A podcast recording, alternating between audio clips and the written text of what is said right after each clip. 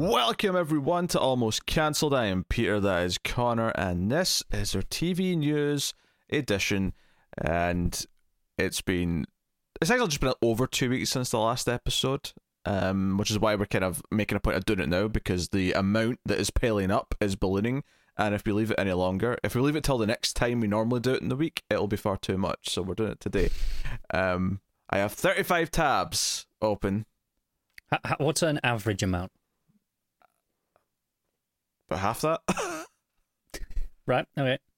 I'm glad I made the coffee now. I know what it looks like, but all I see, because I use Deadline for the articles, typically unless there's something that pops up somewhere else. It's just else. Their logo. It's just the D from Deadline across the tabs at the top, just across, as far as the eye can see. But yeah, we got, show orders, renewals, pilots, things in development, all that sort of stuff from the past 2 weeks. And we'll dive into it. So that's what's coming up. Before we get going though, just this past weekend, the first half of the results of the top 50 TV shows of all time did go up. On Sunday there was a premiere. People were chatting along as they were watching live, but then it was obviously still up after. The second half, which is the top 25 of that, it'll be up this coming Sunday. So look forward to that. But anyway. So, without further ado, let's dive into the news. First up, headlining here before we get to the usual structure. It felt big enough that I should probably put this Harry Potter show in development at the front of the news, even though I... Yeah, and it's nothing even remotely official yet, right? It's kind of just, well, maybe... I need a headline, and Harry Potter TV show in development is headlining. It's you're succumbing to the clickbaitness. I get it. It's not clickbait. It's news. It is, but artificially going where that'll get the clicks. That would be a headline. Like, I'm not linking Bleeding Cool here. I'm not taking news from some dodgy source. I'm taking this from Deadline. All right, there's at least a level of insider knowledge to this. This is not a surprise. Honestly, this is a thing where, on the one hand, I'm surprised it wasn't already kind of brought up ages ago. On the other hand. I don't think Warner Bros. With HBO Max are being as bad yet at this, but it does kind of make me sort of go, just in the same way that Disney keep rebooting and sequelizing and bringing things back for all their projects for Disney Plus. So I get it. It's hard to be annoyed by it because it's one, as far as we know right now, it's one TV show in a universe that's not that huge in terms of on screen. It doesn't feel like overload yet, but I mean brand reliance, sure. Yeah, brand reliance. It's kind of where you draw the line, I suppose. I mean, in this case, at least they're not bringing some weird thing back from 30 years ago. One would argue. The main thing had 8 movies. Like, most people would say that's plenty for any franchise. Like, 8 movies is more than you ever really need to ask for. And you can live with just that. But it's kind of funny just in the dawn of the sequel franchise, which is, Fantastic Beasts, which is in a really weird place right now because everyone kind of hated the second one. No one... Technically is a prequel franchise. Prequel, whatever. You know what I mean? Sequel franchise in the sense that it is the next step. I know what you meant, yeah. They're making money off the cash cow. Everyone's in a weird place. They don't really know what they're doing with the third one, even though they're supposed to be, 5 or 6? I think they were planned 5, yeah, but who knows? And planned is kind of weird in that case because, it's planned in that J.K. Rowling agreed to do that many, but I don't know if she actually mapped them out or how many of them she's actually written or given that much serious thought to. So, who knows? So, there's no concept yet. There's no, is this...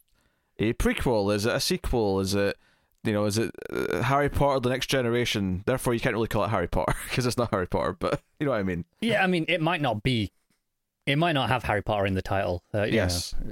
I think it's such a ubiquitous brand at this point that you don't need it. Yeah, I don't think you can just call it anything. I think Fantastic Beasts was a bit of almost a hard sell. On its own, obviously they made sure everyone knew what it was because they played the main music and they constantly put from the Wizarding World of Harry Potter and stuff like that in the trailers. I think the few things you could call it or put in the title to make it very clear, I think the word Hogwarts is well known enough that would sell it on its name. You just hit on a phrase I was about to touch on there is, Wizarding World. I think that's probably enough for a lot of people to think of Harry Potter. Yeah. But yeah, I mean, I'm not Harry Potter. Yeah, I don't really care about any of this. I mean, so. I'm not massively excited for this, obviously, yet. There's no details. There's nothing to really be excited about. I do think, we've had movies. I think a TV show could be perfectly good, right? There's no reason why not. It's a pretty expansive universe for them to play with. There's all sorts of things this could be. There's no even point in speculating what it will be. But there are plenty of things this could be, and that's fine. Yeah, I've not really got a problem with them having, a TV show. And like I say, because it never really went away, there was only a handful of years between the last movie and then Fantastic Beasts. It just feels like a concurrently running, franchise. It doesn't feel like it's stopped and then they're bringing it back. This just feels like, it's the next bit. Yeah, but to be fair, I think the only reason why it worked this way with this one is because pop culture and Hollywood had already gotten to a point by the time Harry Potter finished where we need more. They're not going to sit in this to wait to bring it back. The period now. Now, if something's a hit in the level that Harry Potter was, we don't wait anymore. We just, you'll get a couple of years while we make the next movie, but that's it. It's back. It's pretty back as something else. Simply rebranded. And that's a separate complaint, though, I think, in this case, because it hit in that point where it just continued running. It doesn't feel like they're just reviving and it's just for the sake of it. It's like, of course there's more Harry Potter. Why wouldn't there be? Yes.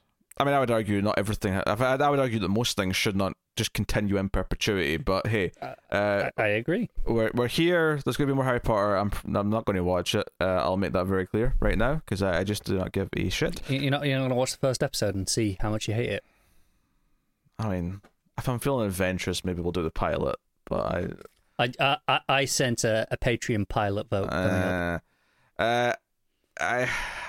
It's not my. I don't hate Harry Potter. It's not like there's enough elements of things that I do like, kind of mixed in with it, that it's not like a torturous experience. The thought of actually watching all 8 movies again is like, oh god, no, please, I'm fine. You're open to some elements of it. There's probably a TV show concept out there that you could enjoy. It depends on what they do for sure, but there's probably something out there that you'd enjoy. I think the principle for me here is that to not fall into the trap of Star Wars, I would say that because Fantastic Beasts is kind of separate, but there's still a lot of things to connect it in the sense that, there's a lot of references to Dumbledore. In fact, Dumbledore's even in the second movie, right? I didn't see the second one. Yes. But, there's references to something, there's some sort of core thing that they're trying to connect it to with characters from Harry Potter, the younger selves and blah, blah, blah. This really should just be something so far removed that we're not talking, I mean, maybe Hogwarts exists, but they should not be talking about Dumbledore. They should not be...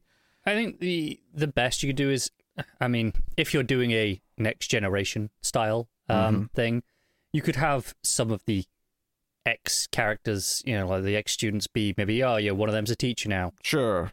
You can have things like, well, Harry's still a famous celebrity, and not that there's appearances. I'm not saying that. I mean, maybe there's like the odd.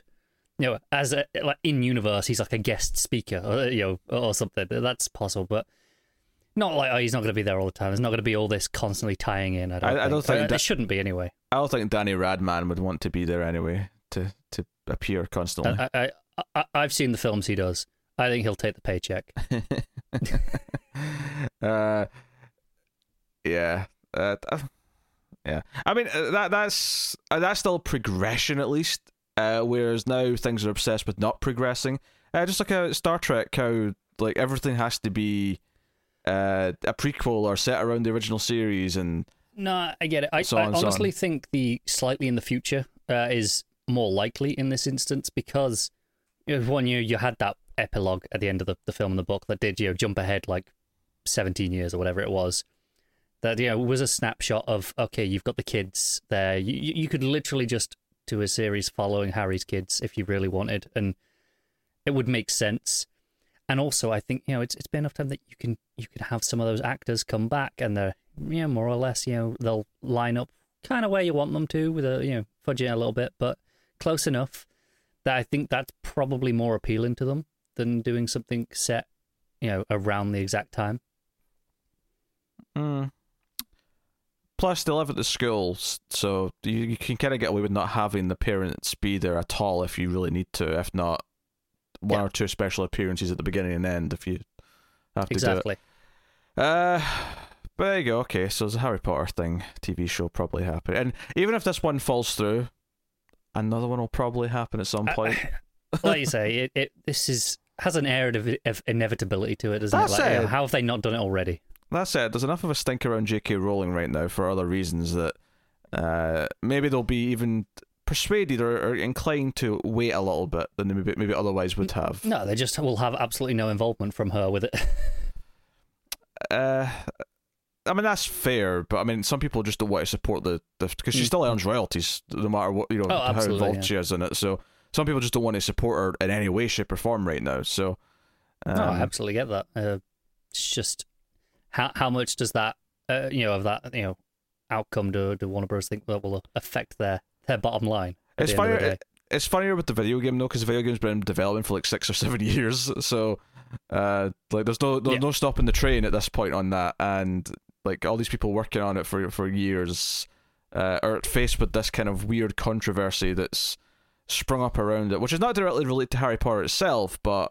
it's just she turned out to be a really shitty person. But everyone's feeling weird about it because they don't want to support her anymore. So, and I say everyone, I'm generally reasonable speaking, people. Yes. So I'm sure there's enough people who don't even know what's going on. I'm sure there's plenty of kids and plenty of parents of kids who have no idea that any controversy exists, and it'll still make enough money that Warner Brothers won't be hurt by it too much. But yeah, we are very much in the. In that circle of knowing these things, and I think it is important to remember that that so even Twitter and social media in general like that, it's a pretty small social circle at the end of the day. It just seems big because it's global, but the actual percentage it isn't that huge. All right, a little bit about other things then. CW have renewed a bunch of shows. I think it was like 14 or something for next season. So here's the list that they have renewed as of right now. They have renewed Walker, which is the Walker Texas Ranger reboot with Jared from Supernatural. Oh, yeah. Yes. You got that. You got All American, which is their American football show they have for a couple of years. Batwoman got renewed for season 3. Charm got renewed. Legends of Tomorrow got renewed for that must be season 6 that's been renewed for then. 7, I think. 7? Oh, yeah, was it 6? It was just coming on? I think so, yeah. Yeah, okay. So that's 7 again. There's one behind The Flash, isn't it? I think it's... Is it not 2 behind? No. I may be 2 behind The Flash. But then Flash is probably going to season 8, though. So... I don't know. I've lost track. We stopped watching them, so I've lost track. Dynasty got renewed. The Flash got renewed for, I presume, season 8. In the Dark getting renewed. I don't even know what that is. Legacies got renewed. Nancy Drew got renewed. Riverdale got renewed. Roswell, New Mexico wraps up that list of all the shows that got renewed. And if you're thinking to yourself, does that mean Superman and Lois is in trouble? No, it's that and Walker got renewed. Superman and Lois and Stargirl, which is they're still calling a summer series, didn't get a renewal, but Superman and Lois did get 2 additional episodes, so they're getting 15 episodes for this season instead of 13 like planned. Walker also got additional 5 episodes, taking that to 18. Everything had a shorter order this year, obviously, because of the pandemic. Condensed time frame as well to air them all in. So Superman and Lois and Stargirl, it's just because they've not even debuted yet, that's why they've not been renewed yet. So it's perfectly reasonable. The article even mentions that further down, is that the shows that have not even debuted yet, they're just not going to announce anything yet. It's fine, nothing to worry about, if you were concerned, that is. But yeah, so what season will be on? It is season 7 and 8 for Flash. Okay So by the way, just you mentioned Riverdale there, and it reminded me, have you seen what the hell is going on in that show? I haven't, no. They're doing a 7-year time jump for this season that has just started or is about to start. It explains why all the actors don't look high school or early college age anymore. There was like a 1-minute trailer that came on my Twitter feed right after I was talking about this with someone, so I watched it, and They've made Betty into Clarice from, like, you know, from Silence of the Lambs. Yeah, yeah. They literally have her, you know, FBI training. She's doing the running through the woods thing. Like the whole, like, it's literally like they've just gone and went, no, no, she's Clarice now. It's fine. Who are the others then? I don't know. I can't remember. It was a 1 minute trailer. I love the idea, I just watched that. I love and it was the idea like... they've all morphed into famous movie characters, and but they all still coexist and talk to each other. But she's hunting Hannibal Lecter over there whilst. Yeah, I don't know exactly what they're doing because it was, like I say, it was a 1 minute trailer, but it was like so clearly like blatant. It's like, oh, she's Clarice. Okay. Oh. Which is weird, given that there's a Clarice show starting like this week, I think. Well, who's Archie? Jack Bauer? I mean. Anyway, I have no idea. So let's go. Can you believe Legends? I mean, admittedly, I think Supergirl didn't last as long as Legends just because Melissa Benoist got pregnant and married and now wants to go be a family or raise a family, is what I'm trying to say. And whatever. But I did not expect Legends of Tomorrow to outlast some of the shows that it did outlast. I mean, less episodes, I think, still. That doesn't really mean anything. Well, no. That doesn't mean it. And in the context of renewals and cancel, that does not mean anything. It doesn't, no. Like, I don't know. I could have seen it, like, technically outlasting, say, Black Lightning in terms of season number, but it started so much earlier that I could have still seen Legends ending first. I still expected to end first before Black Lightning finished, but still maybe have more overall seasons. Legends surviving when several of the other shows have gone now. And might even end up with more seasons than Flash by the time, or Arrow, I mean to say, by the time it's done. It's actually really funny to me. If Legends gets more seasons than Arrow, then we know there is some justice in the world.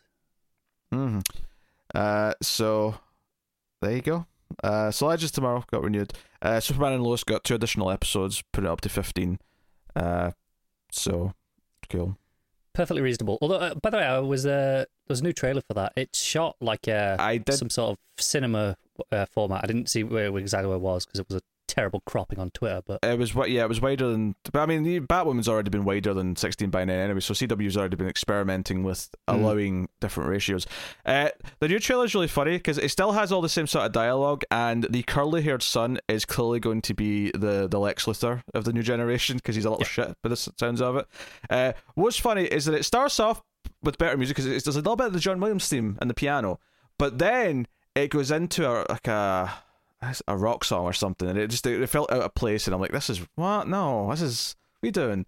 I'm still concerned about the colour palette though. It still looks a bit too dull, and I'm still feeling that they're taking some of that Snyder style cinematography. Yes, like, I think there was a shot of him like floating in space. And there was a shot of him, you know, charging up the heat vision, and I was like, okay. But the curly hair sounds like, oh, you lied to us, and he's been really annoying about it. And I'm like, look, the pair of you, really, you never figured this out? Like, honestly, I'm judging you two for this, right? How much of the review of the first episode is just going to be us going, these kids are stupid as shit? But it seems like the curly-haired one's the one who's going to ultimately be the villain, and the other one's going to be ultimately the new Superboy or Superman or whatever. And that's what we'll think for the first season, and then they'll swerve us. Mm. I mean, they might do that, but based on the trailer, the curly-haired one looks like the troublemaker. But anyway, so that's the CW renewing a bunch of shit. So good stuff. On the opposite end of the spectrum, they announced on Sci-Fi that season 4 of Winona Earp is going to be the last season. And it's actually been on break in the middle of that season. It's coming back with its last 6 episodes starting on March 5th. It's a little unclear. I mean, the showrunner sort of put out a happy enough statement about, you know, we're proud of these last 6 episodes. It's unclear as far as I can tell if they knew this was going to be the last 6 episodes, or if... I think it's weird because of the pandemic. You know, when did they find out? Were they already written? I would say...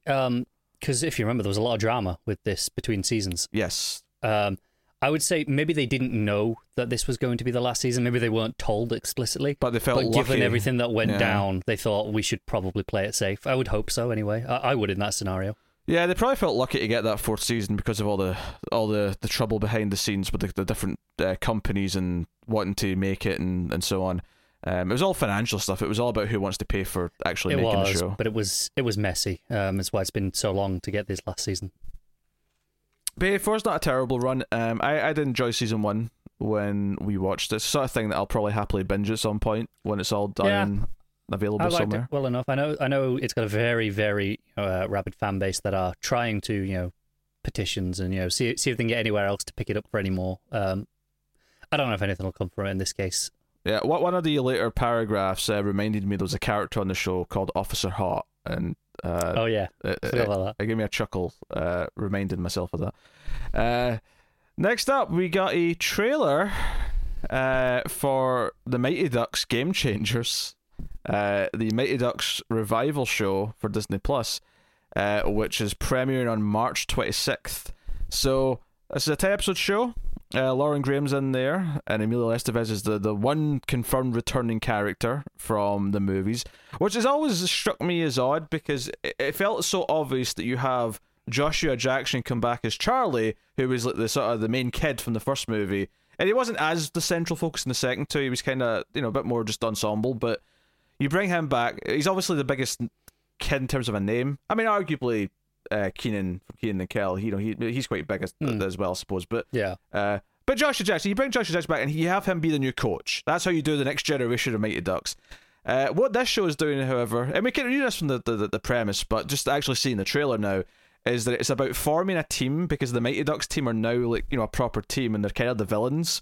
And this is very Cobra Kai because I was going to say everything I know about Cobra Kai is that, the good guy's now the villain, and it's now following. I mean, admittedly this is not following the Iceland team from the original who are training to get revenge on the Mighty Ducks, but it's about this kid they reject, and Emilio Estevez decides to help form a new team with this kid and a bunch of misfits, and they're going to try and train and presumably beat the Mighty Ducks by the end of the season. That's usually how these stories go. It's weird. It's a weird, like, the trailer's not bad. I like the trailer, and the feel of the trailer is kind of what I expect a new show set in the Mighty Ducks universe to feel like, but a bit sentimental. Yeah, I mean, it's weird because I had to have like very little to no attachment to Mighty Ducks. I've seen them, but they're not. Most sports movies in general are not really my thing. Even the good popular ones, I don't really care for them. But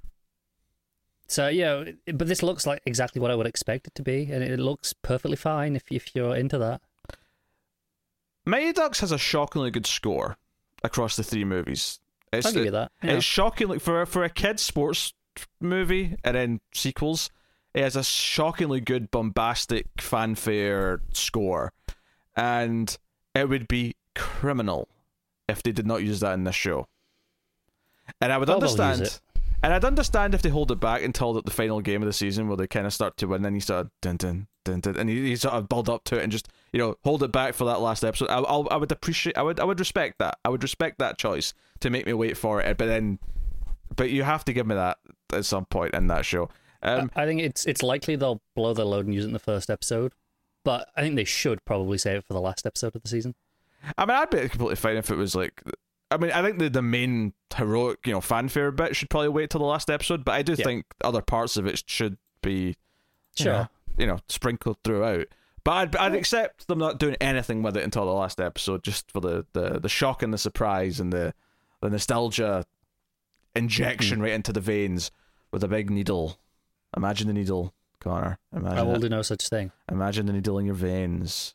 It's fine. I'm tired enough that I could just tune you out. Oh, it slipped. It slipped. You're bleeding. You're bleeding all over the place. It's not part of fear. It's fine. All right.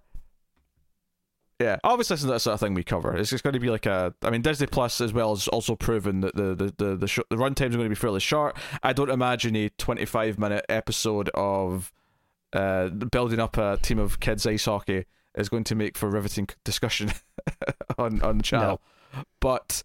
Hey, it exists. I will probably check at least the first episode out myself, not to review, just out of curiosity because I care a little bit about Mighty Ducks. But there's a weird thing here where, thanks to the Marvel shows and such, you've kind of been locked into Disney Plus all of a sudden. I mean, it's really the Marvel shows. I wouldn't have got Disney Plus to try this. Well, no, but like now that they're there and are going to be for the foreseeable future. It's worth mentioning, I have watched nothing on Disney Plus but WandaVision. I have not touched a single thing in that service outside of it. Since I got it for that. Boring. There's nothing else on there I want. I've browsed through everything, and I've sort of chuckled at some of the random shows that I remember from Disney Channel, or the random crappy Disney Channel original movies that I saw when I was a kid. Like, oh, here's that 31st Century Girl one, or the skating one, Brink, I think it's called. I was like, oh, I remember that. I have no idea what that is. But other than that, I just it's all pit of nothing. You get the Marvel section, which I've already seen all of, barring the new thing, obviously. And that's the bit. Star Wars I'm not even touching. I don't give a shit about the Star Wars section. Luckily, International Disney Plus is about to get a little bit better later in February, where they may actually justify its existence beyond just this new original content. So yeah, there's quite a lot of, I mean, you know, for our stuff, interesting looking content actually getting on there, which, you know, is nice. Yeah, so hey, we'll see. Anyway, so that's the Mighty Ducks Game Changers. There's another trailer, but it's attached to another news story, so I'll come up a little bit better later. Next up, Netflix set a premiere date for Shadow and Bone. This is the new series they're doing based on the Grishaverse novels. I'm sure we talked about this at some point. I'm sure we did, but I mean, I'm going to go out on a limb and say this is one of the young adult ones. It definitely sounds like one.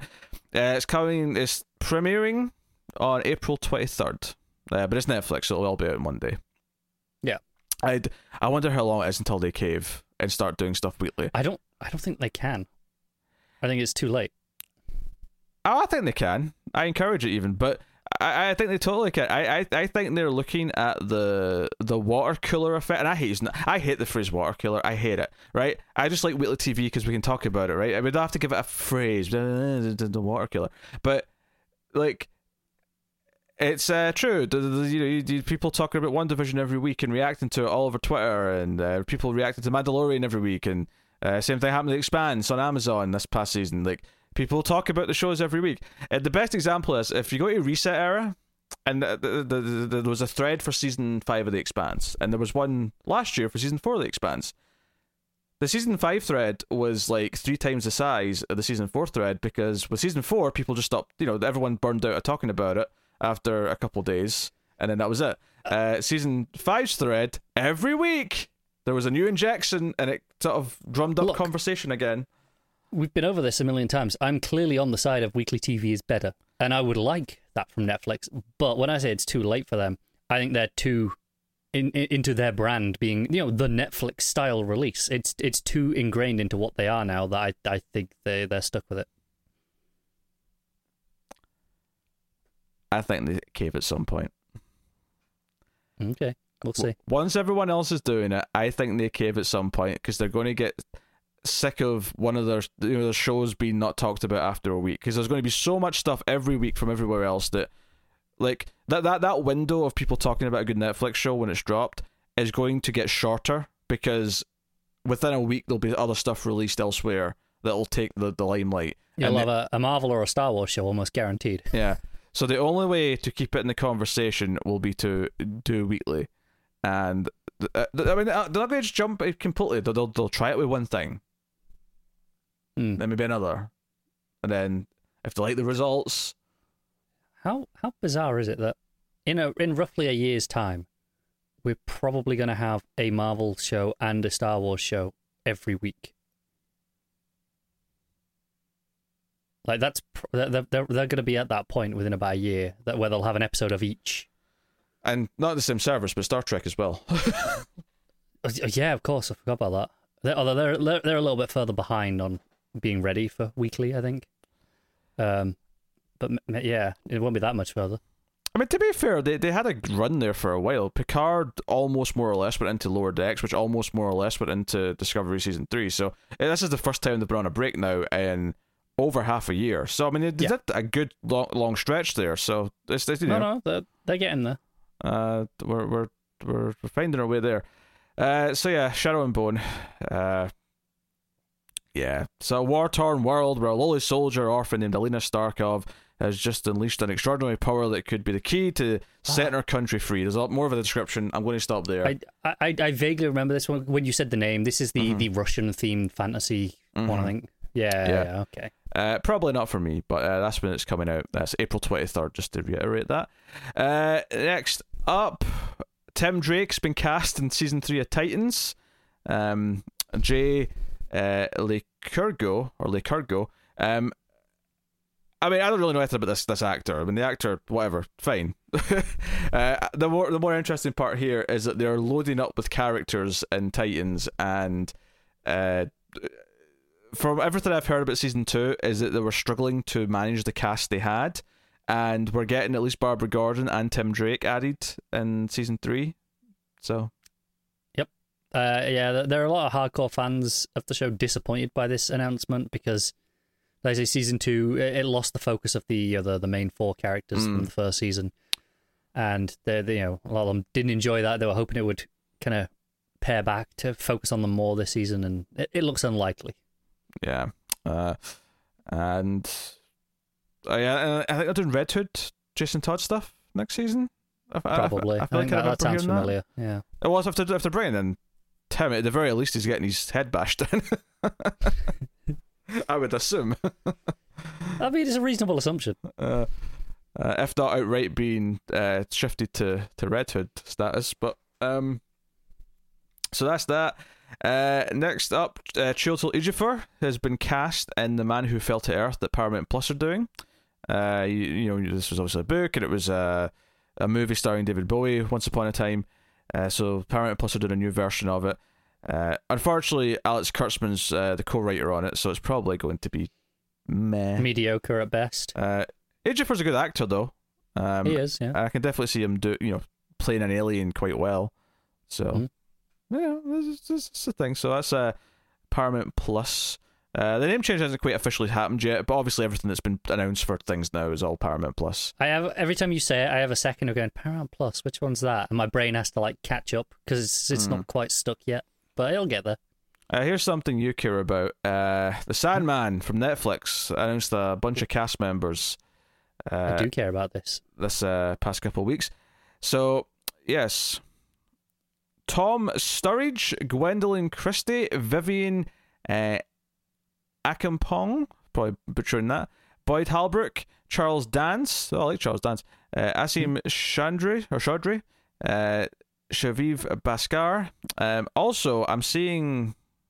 Oh, no, I'm not seeing. I thought I saw a photo of Lance Henriksen attached to this, and I was going to be like, what a score, what I get. I think it was just a photo of Charles Dance. Looks very Lance Henriksen in this black and white still they've put of him. Fair enough. But yes. So, there you go. That's your cast for Sandman. Yeah, I'm not familiar with the lead. Forgetting his name already. Dream? You're thinking of yeah, that's Tom Sturridge. Yeah, not super familiar with him. Obviously Gwendolyn Christie is playing Lucifer, so that should be fun. Looking forward to that. That's maybe some inspired casting. I think the notable exception of who they didn't give us casting announcements for, because this is assuming they're adapting roughly the early stories, which based off some of the other characters that they're showing us here, they are. There's no casting for Death yet, so don't know who that's going to be. I wonder if there's a reason they've saved that for a separate announcement. Could be someone maybe a bit more notable. But hey, there you go.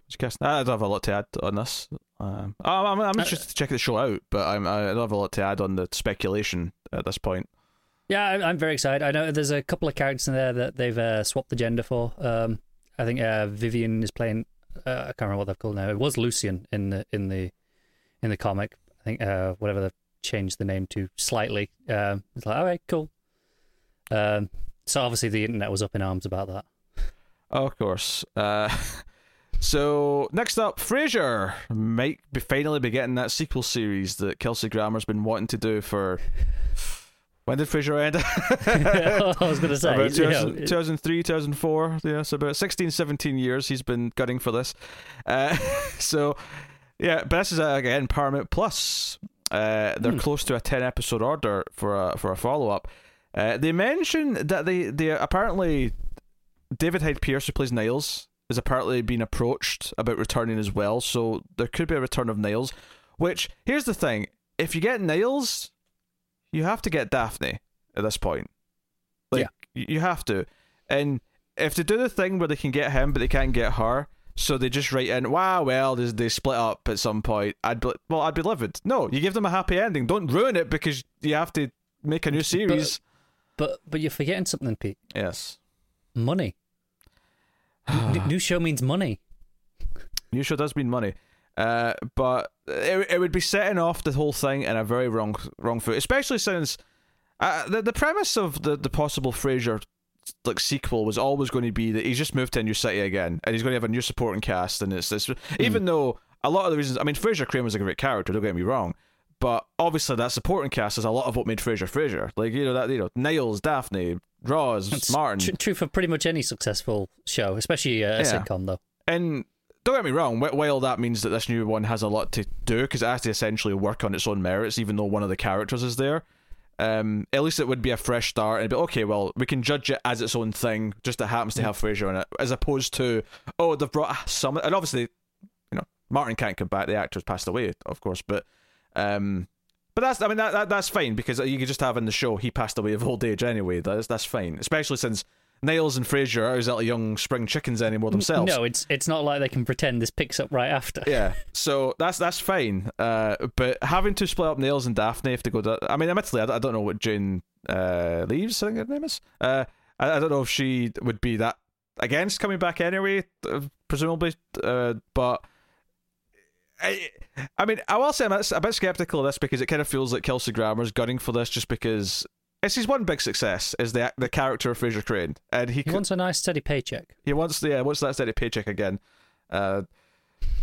Interesting, getting a 10-episode order, given that it was a network sitcom that ran for 25, 26 episodes a lot of the seasons. Yeah, I think this is just the nature of the day when it comes to streaming services ordering anything, sitcoms included.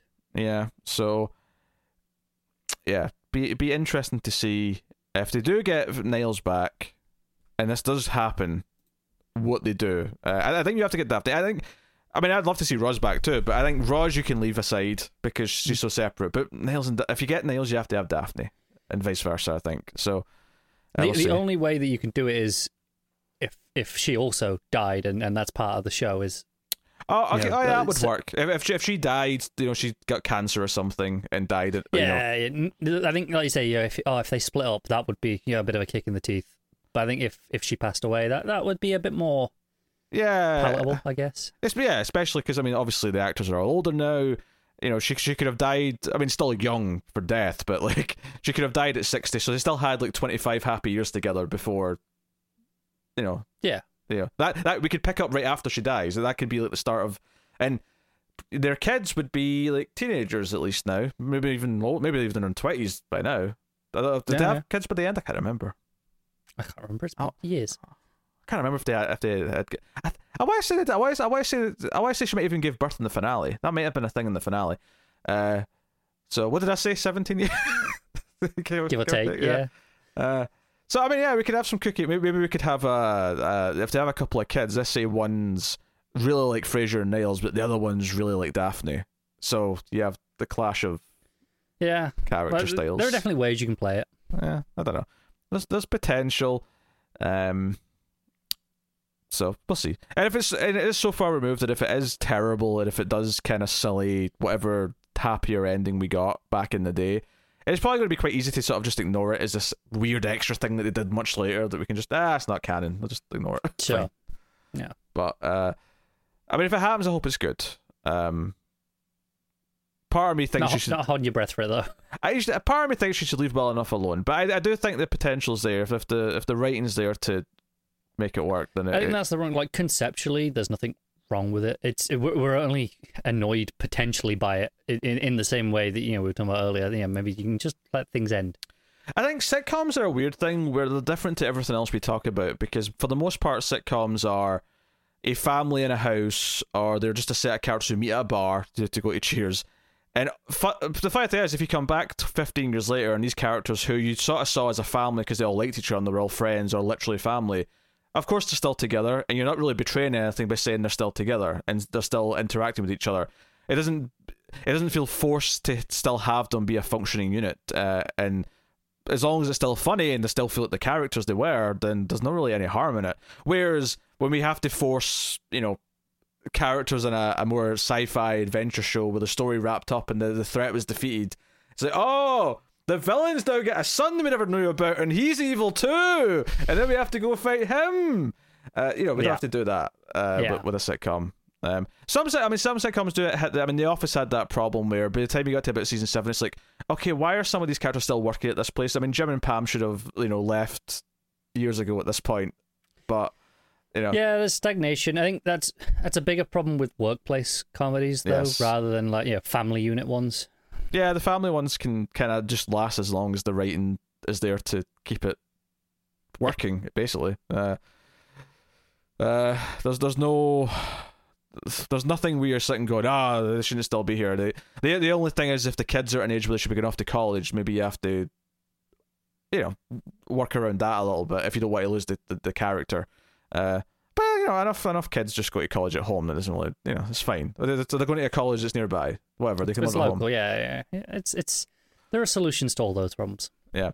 All right, moving on. So this is where the next trailer comes in, but we also with the announcement of the new showrunner for The Nevers, the HBO show, which was originally Joss Whedon, Philippa Goslet, who has worked on films Mary Magdalene and How to Talk to a Girl at Parties, has taken over showrunning duties.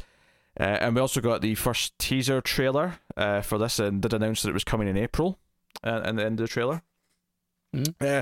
Given when he'd kind of stopped working on it a long time before the announcement, I have to imagine that the first season is still largely his scripts and stuff like that. My assumption is, again, unless they kept it under wraps for a while, which is possible, this is still going to be almost entirely his work, or at least a showrunner, if not, you know, his actual scripts. I don't know how much. Yeah, given that we got this trailer, it's his debut in April. I have to imagine that by the time they announced, or by the time he made that choice, he'd probably at least directed the pilot, if not, maybe even more. I mean, we will find out soon. I mean, it'll be pretty clear once we start getting credits and stuff, but I feel like this first season will still mostly be his, which is funny, because the trailer, I don't think... There's nothing... I mean, the general idea of, like, strong female characters, obviously, is kind of Whedon-y, but there's nothing in the trailer that feels Whedon-y. Well, that's because there's very little dialogue. That's true. It's a couple of one-liners, but there's none of that wit that's there. It's a very bland trailer. And honestly, if I didn't have a preconception of what this show was, knowing for years that this was that Joss Whedon idea, and it was the Victorian era superheroes thing. It's X-Men. It's Victorian X-Men. It is. Yeah. If I didn't know that going in and had some level of excitement for years of this bubbling away, I would have had absolutely zero interest after watching this trailer. It does nothing for me. It's not a great trailer. It's just kind of whatever. But many a good TV shows had a mediocre trailer. It's true. I'm hoping the show's still good. But like I say, this was a bland trailer. It's because it's just one-liners and action kicks and punches, and that's basically it. All it really tells you is, there was an event that gave a bunch of women some superpowers, and society kind of hates them now. So it's like, okay, you've created a new kind of X-Men style show overnight, and this is what it's going to be. The Victorian setting is definitely weird, and it's definitely the thing that makes it need the HBO budget, because I feel like if you just set this in present day, you could do this on a network. What do you mean could do this on a network? They have done it on a network. I mean this show specifically. I know that other shows... I'm not saying that no one's ever done anything like this on a network. Okay, I'm saying this show specifically could have just been done on a network's budget. If it wasn't set in Victorian. Victorian is what makes it need all the money. And it does, it doesn't look cheap. It looks like, they put money into sets and costumes and whatnot. I think that's one of the weird things about this trailer, though, is beyond just the visual, there was nothing that told me they were playing with the period at all. Yeah, what little dialogue we get actually sounds very normal, and not just in that it's not weird and witty, not like normal, in the sense it's also not really of the era sounding. It sounds just kind of normal action TV show dialogue, which is kind of weird. It's a choice, because I get why they want to do that. They want it to be accessible for people. They don't want to put people off by it sounding awkward or off to people. But also, kind of, what's the point in saying it in your time period if you're just going to treat it like it's present day? That's it. It's a 1.5-minute trailer for a show that's going to be 10 episodes, and it's almost pointless sitting I think critiquing all this right now. We're only really judging it as harshly as we are because it's the first trailer, and it's a pretty poor showing on that. I mean, you want a stronger first impression, really. To compare it to something else, the first trailer for the Avengers movie was really bad. It was just an Nine Inch Nails song playing over some explosions, and it looked really generic. And you know, the movie was a hit. Like everyone loved it. Yeah, I'm not disputing that. Yeah. And you know, we said, you know, well, yeah, good shows have bad trailers all the time. Yeah, so that's covering it. Obviously, we're going to check it out. This is. I mean, it's an interesting one, if nothing else. So this next thing is not something you don't care about, but it's kind of a big deal in a really weird way. So WWE, of course, have the WWE Network, their own streaming service, which they came up with in 2015, I think. $10 a month. That's how you get the pay-per-views now. All the back catalogs there, blah, blah, blah, blah. They announced about a week and a half ago that the standalone version of it in the US, not worldwide, but in the US, is shutting down, effectively. And it's now exclusively going to be on Peacock. It's going to be a hub within Peacock now, which is all kinds of fascinating. I did see this, and despite not giving a shit about wrestling, I do actually think the logistics of it are interesting, and it's the inevitable implosion of streaming services. We saw them expand into each thing new. WWE, DC Universe is another good one. Not necessarily a good service, but a good example of all these ridiculously niche services that are still ultimately charging a comparative price to the big ones that offer a much wider variety. So they just can't build up the subscribers needed. So of course they cut an umbrella in, and yeah, we saw it with DC Universe moving into HBO Max. The funny thing with this, so Peacock, of course, is Universal, who own USA Network, and that's where Raw and NXT air. It's not where SmackDown airs. SmackDown airs on Fox, but they have a pretty strong relationship with Universal because that's where they air two of their shows. And there was rumours for a while, a few months ago, that they wanted to maybe start trying to make monies off pay-per-views again. Because apparently, even though the pay-per-views were $50 or $60 in the US every month when they were back in the pay-per-view model. That much? Yeah, extortionate. When they switched to streaming, the idea being is that, of course, okay, we're only getting $10 a month from everyone, but it's so cheap that everyone's going to sign up and never cancel because like they can get everything and all the back catalogue. And it seemed like a fine idea. The problem is that they basically plateaued in subscribers years ago, and it never actually hit high enough to make up for the difference in cost or the money that we're making from pay-per-views. Genuine question here, because obviously I pay very little attention to wrestling. How much do people watch the back catalogue stuff? Did they ever release those? Is that something that appeals to a lot of people? Or is it more of just it's cool because it's there? I mean, I've never released the numbers. I think a lot of people do like the back catalogue. I think there's actually a lot of people who have no interest in because it's been terrible for years. It's been bland and shit for years. But a lot of people have a lot of nostalgia for when they watched it when it was good. Usually, I mean, obviously for our age groups, it kind of aligns with being younger and when you're a certain age as a kid. But it actually was considered a good period as opposed to just even by the people who were older at the time. Yeah. So people like to go back and watch stuff, the really classic stuff from basically the first WrestleMania era through to the Attitude Era is quite popular for people to go back and rewatch. The content from like the mid 2000s onwards, I don't know how much value a lot of that has for people. I didn't know, because obviously I see people talk about wrestling all the time. They talk about the big classic stories, matches, whatever. But I've never heard anyone say they're rewatching things. So I'm not in the circles though, so. And it was good value for what it is, right? I mean, take away from the fact that WWE's content has been terrible for a long time because, and I mean, you won't understand a lot of the terminology, but I'll just say the rating's been bad, right? I'll just boil it down to that. That's not. I know wrestling fans are like, it's the booking. I know it's the booking. I'm saying it in terms that Connor can understand. It's been bad for a long time, but let's assume it wasn't. Let's assume it was at least decent, if not good.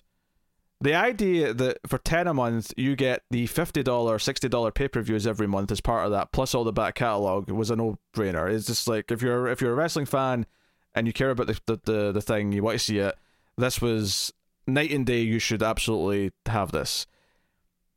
But the problem is that because effectively, unless you, and you can always sign up for a month if you want to like binge some back catalogue stuff, you want to go back and watch like a bunch of old Royal Rumbles or something, you can go do that if you want. But the main draw is the monthly pay-per-views. That's the real reason why anyone has it. It's not the original content, even though some of the documentary content they've done here or there has been all right.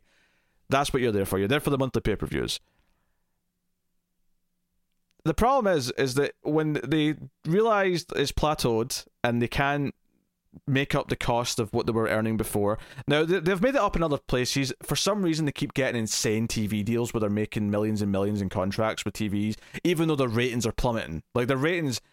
January, like comparing a random Raw in January to last year's Raw in January, you're looking at about 500,000 less viewers, and it was already like the lowest it'd ever been last year. Like it's this, you know, it's terrible. Their ratings are in the worst place they've ever been, but they keep making these deals, and you know, this deal here was $1 billion for I think 5 years, so it's $200 million a year, which sounds like a lot of money. But then when you stop and think about, well, okay, so $200 million a year, that's at least 12 pay-per-views, plus all the back catalogue content as part of your streaming service.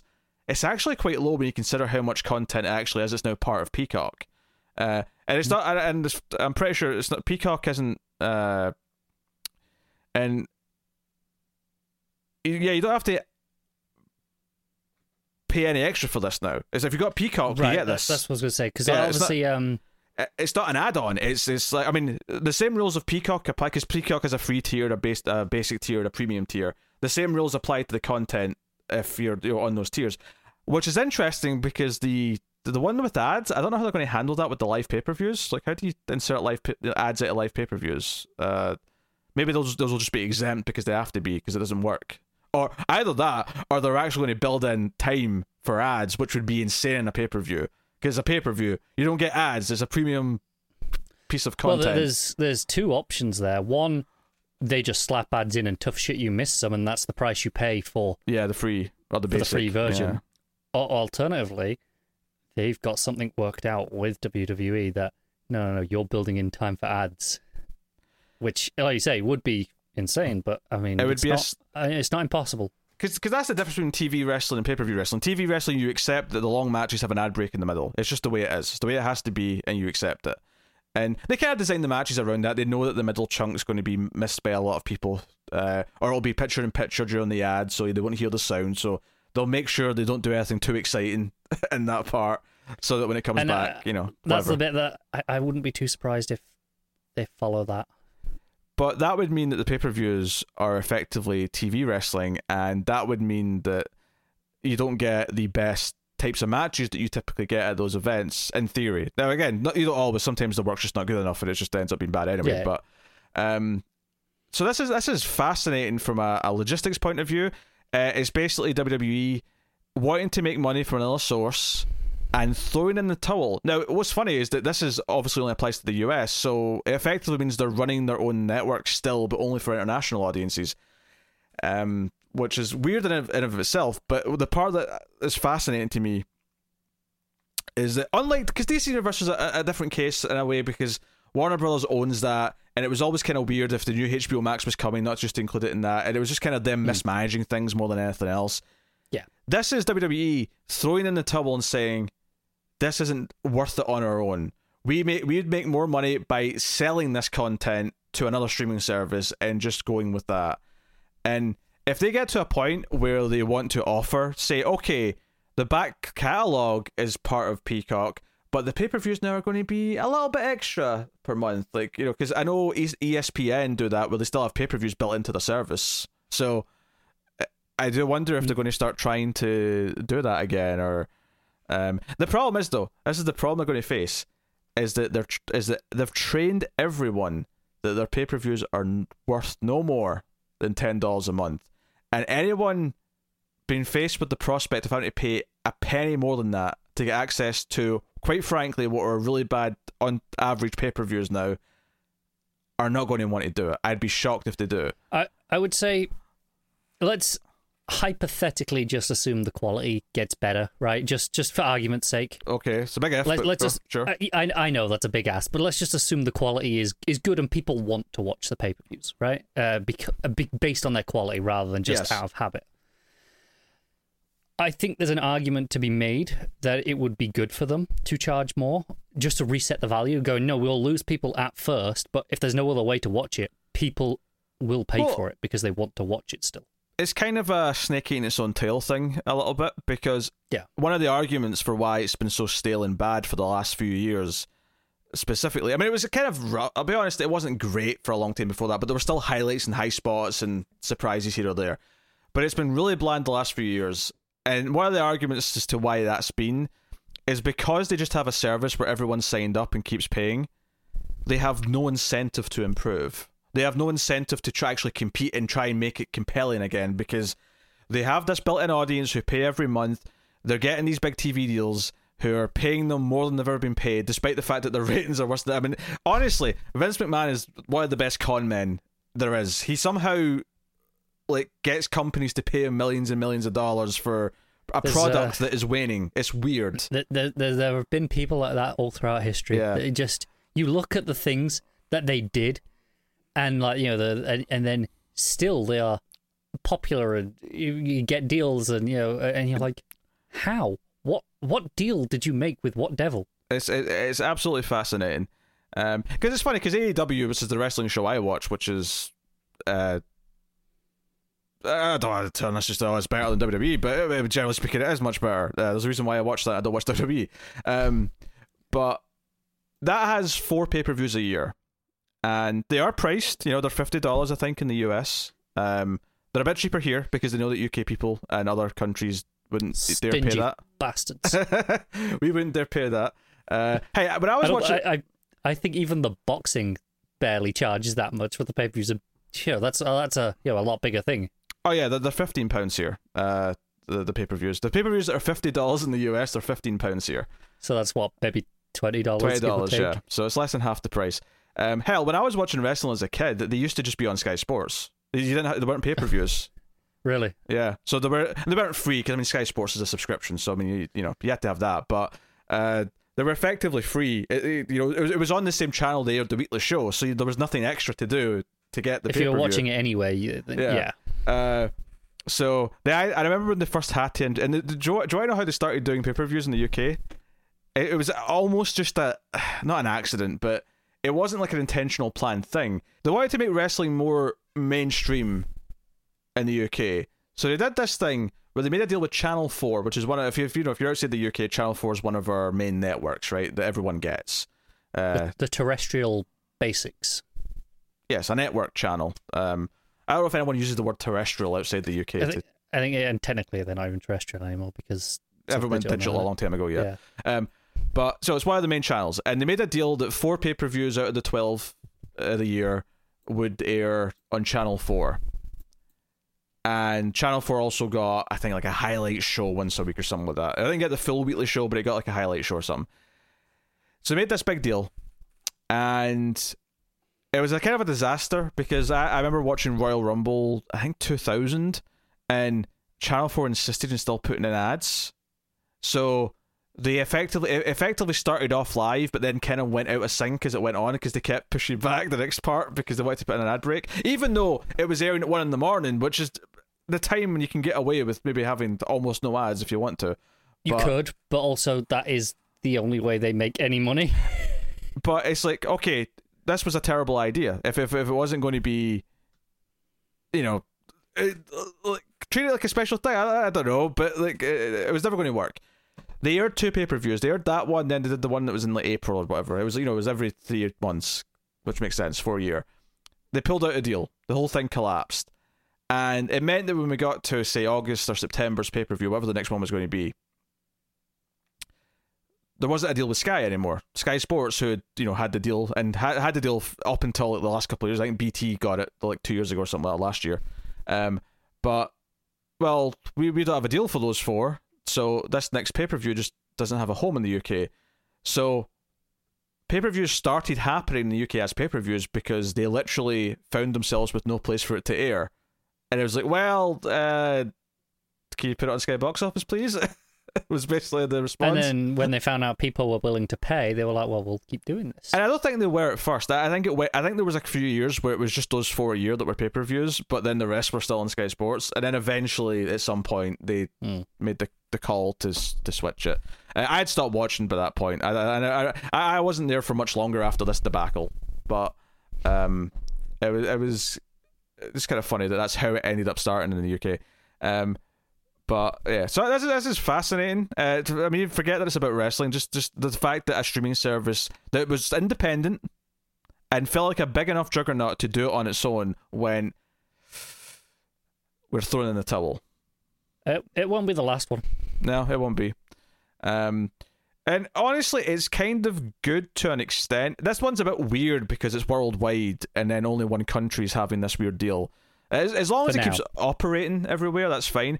The problem we might get into, though, is if they make a deal in other countries with other services, it might get a bit of a tangled web again, which is kind of the one thing that streaming is supposed to kind of untangle, is all this stupid international differences and whatnot. As long as the deal's the same. So, like, let's say in the UK, they make a deal with, pick a streaming service. The most obvious and likely solution, if it was a pre-existing service in this case, I think would be Amazon Prime, because they already do live sports content and stream that. Yeah. So that this kind of feels like that will it's already built into their systems as how to handle it. As long as everything went with the same as it's doing with Peacock, where it was the exact same service, it's just that it's through Amazon instead of Peacock. It wouldn't be a big deal, but it things could get murky. If let's say they get tempted by a deal when someone says, Amazon says, oh, we want the pay-per-views, but we don't really want the back catalogue. I think that's very likely. I think what will be really fascinating if you end up with something like what happens with football over here, or soccer to the Americans, where it's not exclusive to one company. Like the live games, some are on Sky Sports, some are on BT Sports, some are now on Amazon. Amazon have X amount of games a year are on Amazon exclusively. What happens when they're like, well, Amazon, we'll pay for 8 pay-per-views, and someone else can have the other 4. That would be weird. Obviously, the big difference is that type of sport has a lot more games, a lot more things to show. It does, yeah. So, whereas because wrestling's like a serialized show almost, it is really bizarre to split it up like that. But we'll see. We'll see how things progress. I knew this would be an interesting discussion, despite the fact that you don't give a shit about wrestling, and I don't care. I actually saw this news article, as I said, because I think it's interesting from a just a streaming services point of view. That's what interests me. I don't care about the wrestling part of it, but the actual logistics of it do interest me. So just to compare us to something else, just to finish this off, when you go to Disney Plus and there's the Marvel tab and the Star Wars tab, this is what this is going to be now in Peacock. There's just going to be the WWE tab, and that's it. Which makes me wonder. I mean, AEW has 4 pay-per-views a year, and they are pricey, but there's only 4 a year, so they feel more special. They've never been free, so they feel like a premium thing, and because they're trying to sell you on it because they want you to spend money on it, there's a lot of incentive to try and make it as best as possible and to have enough compelling storylines get into it that you care about the payoff. Sure, yeah. It's a good incentive for them to work towards them to do that. It does make me wonder though, because they air on TNT. And that's Warner Brothers, like, to HBO Max eventually say, hey, maybe not pay-per-views, but maybe after they're year old, can we have the back catalogue and have a AEW tab on HBO Max? Yeah, maybe, because is it Disney Plus that has ESPN? And they have a bundle. It doesn't come as standard, but you can have a bundle with it. No, but they have it as like an add-on, right, that you can access through that, in the same way that we're kind of talking about this, where it's got the Star Wars section, the Marvel section, and then sports section. It's definitely not unlikely that most streaming services, at least the ones that are like the big studios, are going to go this way. Yeah, that's not necessarily a bad thing, I think. No, I mean, the more that bundle together, so you don't have to have as many streaming services to get all the content, the better. But I can also see some of the potential deals happening being detrimental to us as well, depending on what the specifics are. It's very murky. As long as it's this entire streaming service merges with this one, and maybe it goes up $1 or $2 to account for it. But Once it starts being more than that, it might get a little bit weird. No, that's true. I think at that point they have to choose, right, well, we'll do it as a, you know, a $2 add-on, and you can pick and choose which ones you want. It's not going to be 2, it'll be 5, but yeah. Sure, right, you know, whatever it is at the time. Instead of just a blanket, everyone gets $2 increase. Because after a certain amount of time, there's too many of those that people don't care about, that you'll turn people away. Yeah. And at which point, how many add-ons do you have before it's just cable again, really? Kind of. I mean, it's still better because it's still, you can still just pick and choose which ones you want. And you can cancel at any time quite easily. Cable's still a much worse beast because, at least as far as here goes, basically you have standard, all the channels but the really good ones, which is the movies and the sports, the premium stuff, and then you have to pay a fortune for those if you want those on top of that. So you're kind of like locked. If you want, let's say you just wanted the sci-fi channel, you're locked into the medium kind of tier pricing, which is already, you know, significant. Whereas streaming is still much cheaper. If you just want the one thing, you can just go get the one thing. If you if you only care about Netflix, you just go get Netflix, and that's all you ever pay for, and that's right. It. But if you like Netflix, Amazon, and something else, you can kind of bounce between them month to month if you really wanted to. There's all sorts of things. I think where, you know, this scenario gets particularly tricky is internationally. Because like you're saying, you know, it's basically cable again. And that's how, you know, where we have been for decades with international content, it's just shopped around various places. It's a mixed match. It's all over the place. I don't think it's too far away until we're like that again. Luckily, one thing I don't think will change for the worse too badly is that audiences are getting used to everything getting to something at the same time. And it's actually good for the discussion of it, because you look at anything coming out on Disney Plus and everyone talking about it. They'll have seen that for themselves with their own evidence, because there was a lag with the launch in the UK for like, and the Mandalorian, it was out. First season was out, and it was like, oh, okay. Yes, and spoilers are already out. You know, tons of people have pirated it already. Like all those things, all those reasons mean that there's an incentive not to like unsync the content. And live wrestling and live sports is exactly the same. Like, there's no point in having live things come later. No one cares. So I don't think we're going to go down that murky path again. I do think that HBO Max will completely launch everywhere. The problem is that they signed deals not that long ago in a lot of places, and that's why they have to wait out those contracts before they can. And those deals tend to be, you know, 3 to 5 years usually at a time. So it's a big waiting game when you've got a lot of content coming up. Yes. So. That's unfortunate, and does mean that VPNs are still very useful, but you know, it is what it is. But yeah, so that was a big deal. So let's move on. The most I've ever spoken about wrestling in any context. All right, so we're out of some shows now. I will take this time to thank our Patreon producers before we move on. So thank you. To Tyler Hess, Cindy Palacios, David Sharp, Born Now, Al Tradesman, Christopher Moy, Brett Williams, and David Brown. Those are our Patreon producers for the month. So thank you to you all. There are $20 or more on patreon.com/MailFuzzTV, but you can support us over there for as little as $1 per month and help keep all the content coming and get some bonuses for your trouble. You can, of course, also support us for completely free by hitting the like button, subscribing, commenting. All these things do help with the YouTube algorithm, the dreaded algorithm, which we're all beholden to and dictates everyone's success. So please do hit the like button, if nothing else. Thank you.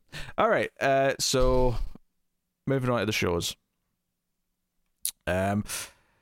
First up, we have a workplace comedy at NBC called Pushing. Where do you think this is set? Before I tell you what the workplace is, where do you think it's set? It's called Pushing. What do you mean, like location, or what the workplace is? What like the workplace is? What is the, what type of business? A gym. Is it? Birth center. I couldn't even told you that was a thing. Let alone that a guess what that was, what it was gonna be. Pushing is an ensemble workplace comedy about an all-female birth center and the male doula who shows up to join the team. So there's like an odd man out, literally the odd man out. Yes. So I assume this is I don't know if it's a place where you can give birth, but I assume this is where all the classes, the breeding classes, and I mean, birth center implies to me that is where they give birth. As opposed to being in a hospital, you go to one of these places, or sure, you know, obviously some people do home births. So I'm assuming this is in between where we've got a dedicated space, but it's not the hospital. What you're saying? Yeah, I'm sure they have medical facilities. They got some midwives kicking around for the for the vacation. I mean, just go to the hospital if you really don't want to go home, but whatever, you know, weird. So that's Pushing, coming from NBC. Next up, Lana Condor is going to star in a show for Netflix, a comedy called Boo Bitch. It's a good title. Okay. So 8-episode live-action comedy, limited series, coming from Erin Elric from Crazy Ex-Girlfriend and King of the Hill, and Lauren Ingrich from On My Block and Awkward. Lana Condor is going to star in it and executive produce. So, yeah. And Boo Bitch. So there's a comma, of course. Boo Bitch. Just in case you're following. Just making it clear, yeah. Yes. And Boo Bitch, over the course of one night, a high school senior, played by Condor, who's lived her life safely under the radar, seizes the opportunity to change the narrative and start living an epic life, only to find out the next morning she's a mother effing ghost. Okay. Sure.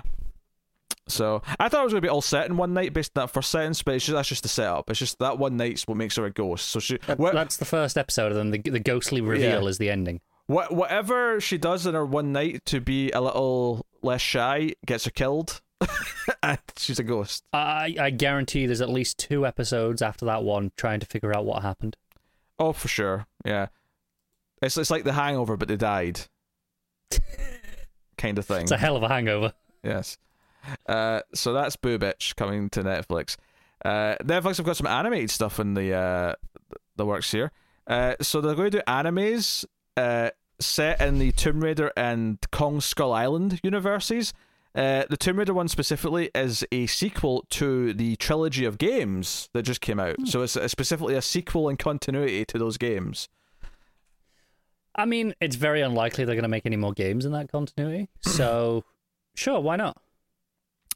It's sort of interesting, though. It's interesting that they're doing this, and if the show does well, though, it may actually encourage them to go back and do a fourth one. If this somehow hits a note in the consciousness, it's possible. You never know. Yeah. So, and then the Kong one, I don't know if it's as specific as this one in terms of its setting, beyond just it's going to be a Kong anime, but yeah.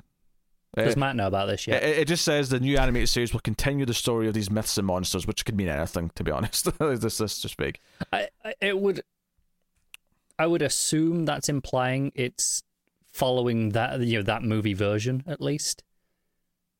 But I mean, beyond that, yeah. But is it set after that movie? Is it set after the next movie that's coming out with Colin? It could be anywhere. Yeah, who knows? Yeah. Not much to say on these. I'm not a big anime guy, even though I have somewhat interest in both franchises. But yeah, I mean, you kind of mostly enjoyed the anime Godzilla movies that Netflix did, right? Or Netflix at least distributed. Well, the third one was a train wreck, but sure. But 2 out of 3. The first 2 were okay. Yeah, the first 2 had some. Yeah. And they've got I mean, assuming it's still happening, I believe they got a Pacific Rim anime coming. Oh yeah, it's coming. There's a poster out and everything for it's coming. Oh, is that okay? It's coming very soon. Yeah. Oh really? Okay, cool. And then the next thing from Netflix, which is also an animated series, although they're not describing this as an anime, so whatever difference that really means. But they're doing a Sonic the Hedgehog animated series on Netflix, which will premiere worldwide in 2022. They're saying it's funny because it says, "Oh, it's celebrating its 30th anniversary." But next year, the animated series is coming out, so they're announcing it for the anniversary. I mean, yeah, there's enough there. You can get away with that. Sure. And this is for kids. They say it's a 24-episode animated adventure aimed at kids between 6 and 11 years old. Which it sounds about right for a Sonic cartoon, to be honest. It does. Honestly, some of the animated content that are like, aimed for for kids, but like in the family tab where old people can watch them. Some of that is really good.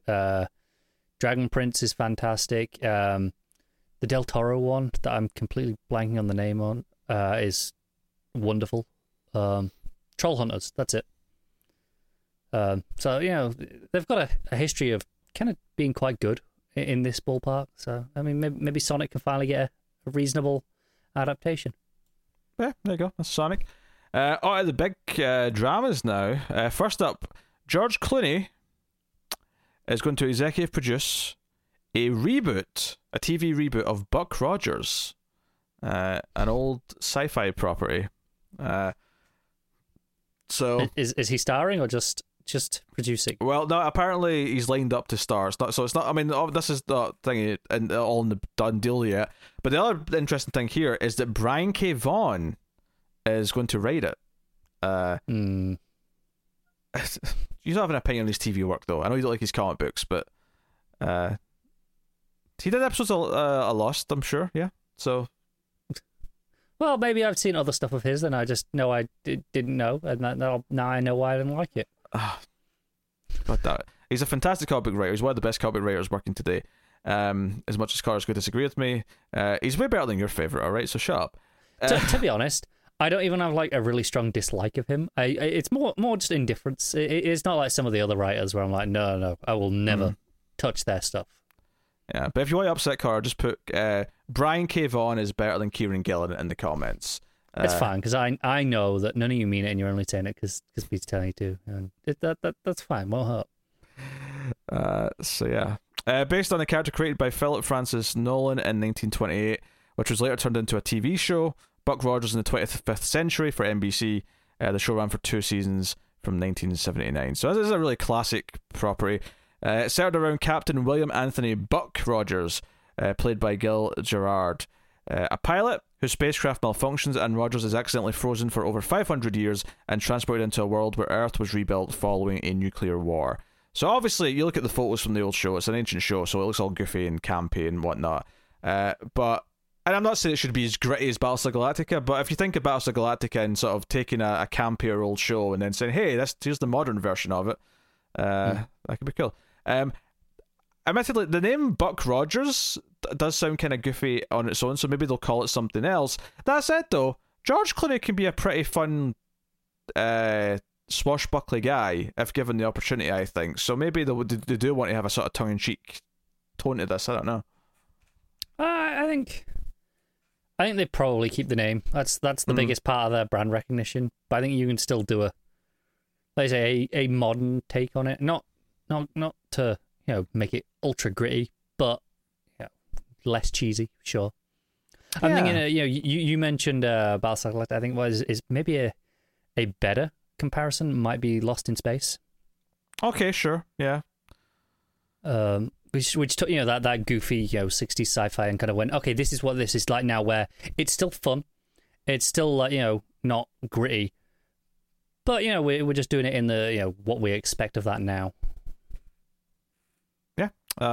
So that's Buck Rogers being produced and potentially starring George Clooney, written by Brian K. Vaughan. And I love Brian K. Vaughan's comics, so that name excites me as much as it doesn't Connor. So moving on, Tim Robbins is going to star opposite Leslie Mann in The Power, Amazon's 10-episode thriller drama series based on Naomi Alderman's feminist sci-fi book. Coming from director Reed Morano, who worked on Sister Alderman. So, the world of Power is our world, but for one twist of nature. Suddenly and without warning, all teenage girls in the world develop power to electrocute people at will. It's hereditary, it's inbuilt, and it can't be taken away from them. The Power follows a cast of remarkable characters from London to Seattle, Nigeria to Moldova, as the power evolves from a tingle in teenagers' collarbones to a complete reversal of the power balance of the world. This sounds expensive with all those countries. You get a couple of establishing shots for your first season, then you just use them forever. It's fine. I'm thinking of what was the earlier Netflix show that had this problem? Sense8. Yeah, but you don't have to actually shoot in all those countries. They just want it to be fancy and expensive.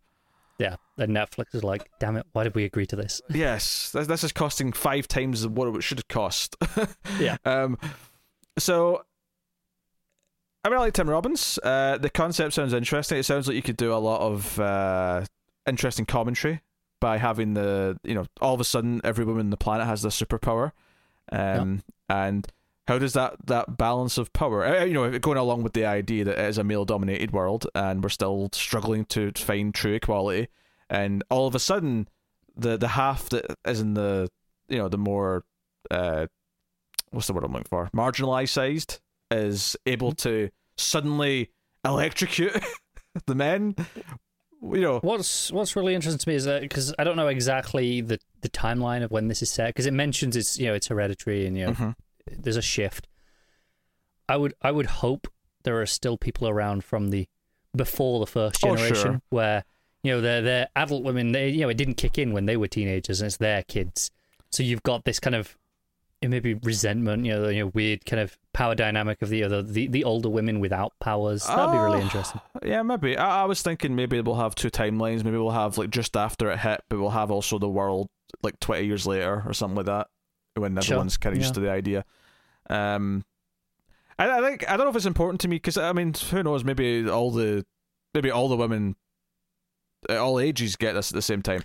It could be. It sounded like it's a teenage kick-in thing, though, rather than... I think what I'm more interested in, though, is having a lot of men who are around before this happened, and their kind of reaction, and their, like, you know, quest to maintain power, and almost the X-Men like fears of like, they've got too much power now, we have to do something about this. The younger boys have only read about the days where things weren't like this, and yeah, there's interesting things. There's a lot of potential. I have no idea if the book's any good, but I mean, it certainly sounds interesting. Yeah.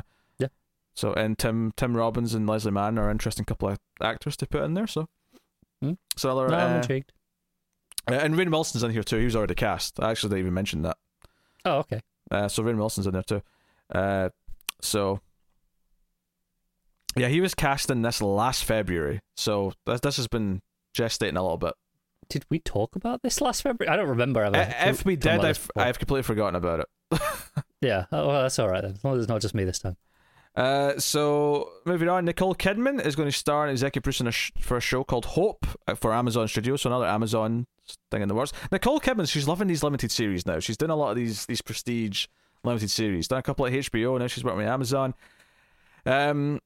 So, this is under her Blossom Films production company.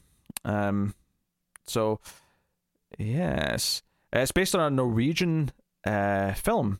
It was Norway's entry in the international film category at the Academy Awards, or the upcoming Academy Awards. That doesn't necessarily mean it's going to be nominated, but it's their submission for it, because obviously we've not had nominations yet. I don't even know when they're happening, because the whole thing's later than usual this year, so I don't know when they're doing that. But with suspense, mystery, tragedy, and humour, the series Hope will chronicle 12 days of a family's Christmas together, the unraveling of a marriage with 6 children between them, and this large, complicated, blended family drama. Hope is a falling in love again story. Descriptions, I love that word blended now. They love to put in the word blended. You know, it sounds like the sort of thing where you got good writing, you got good actors, it might be compelling, but, you know, it's just a condensed story of a family falling apart over Christmas. It would be interesting if they did something, because obviously we like the shows being weekly, but it'd be interesting if they did something like this where they actually released this one a day around Christmas in like a year or two, because that's how it's set. Okay, I'll be honest with you. My internet, whatever, dropped out while you were telling the description. I heard none of it. I heard it was based on something Norwegian, so I've got nothing to add to this one, sorry. Let's move on. Apple TV has ordered a limited series called We Crashed, starring Jared Leto and Anne Hathaway. Anne Hathaway is completely fine, but Jared Leto means I am hard out before I've even read anything else. So, yeah, they're obviously going to be the lead roles. Apple Studios producing, which isn't really saying much, honestly. The series, I'm looking for the description here. I don't know if they've got a in-depth thing. It's based on the hit podcast. How dare you? It's a television show. There's no hit podcast. Unless it's our podcast, in which case, fine, I'll accept it. I was going to say, that's very negative. But the podcast is called We Crashed, The Rise and Fall of WeWork. And We Crashed is all one word, but the C's capitalized and crashed. And WeWork is kind of the same thing. It's one word. I hate this name. I mean, it's probably really good for you know, search engine, but I hate it. Yeah.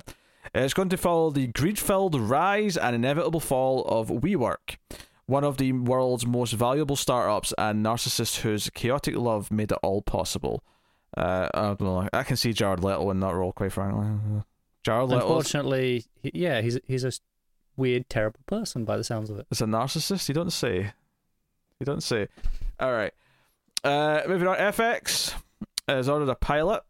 It's called The Spook Who Sat by the Door. It's executive produced by Lee Daniels, written by Foundation and Raising Dion co-executive producer Lee Dana Jackson, and will be directed by The Twilight Zone and The First Purge director Gerard McMurray. So, based on Sam Greenlee's spy novel, the series will look at the fictional story of Dan Freeman, the first African-American CIA officer hired by the agency in the late 1960s. It chronicles the quest of Freeman, who was recruited as part of an affirmative action program. After a very competitive selection process, he trains in high-level combat and espionage. However, following the arduous training, this model recruit is rewarded with the post in the reprographics, aka photocopying. I'm glad they told me what that was, because I had no idea what reprographics was. I couldn't have even made a guess. Yes. I mean, that's obviously clearly the joke, is that it's sounding fancy and it says aka he's doing photocopying. He's got a shit job. So Left by the Door is a token of the CIA's racial equality, in quotations, their racial equality. So, okay, a lot to work with there. A lot of drama and social commentary to throw in there. Presumably, I would imagine he somehow gets involved in a real case and actually gets to do something. Has to, I assume that's what it's going to be him proving himself and getting away from the photocopier, I assume, is them presumably not taking him seriously even when he's right. Yeah, yeah. So, you know, interesting concept. Yeah, it feels like FX is a not bad home for this. They can be a bit edgier, but they can tackle the subjects without sugarcoating things too much. So that's The Spook Who Sat by the Door. It's a good title. So next up, so Michael B. Jordan's got a show in the works at Amazon, which is not a surprise because he did like an Amazon Prime TV spot. Apparently, I haven't seen it, but it was one of the most watched Super Bowl spots. I'll tell you what, for him. But he's doing a Muhammad Ali TV show with his production company. They've got a big first look deal with Amazon, and they're working with Muhammad Ali's estate to do a limited series based on his life, and that's basically it. that's the gist. I mean, sure, it's not very surprising. It's easy pickings, I guess, when it comes to biographies. Yes, for anyone who doesn't know, of course, Muhammad Ali was, of course, a really, really big figure skater back in his day. You done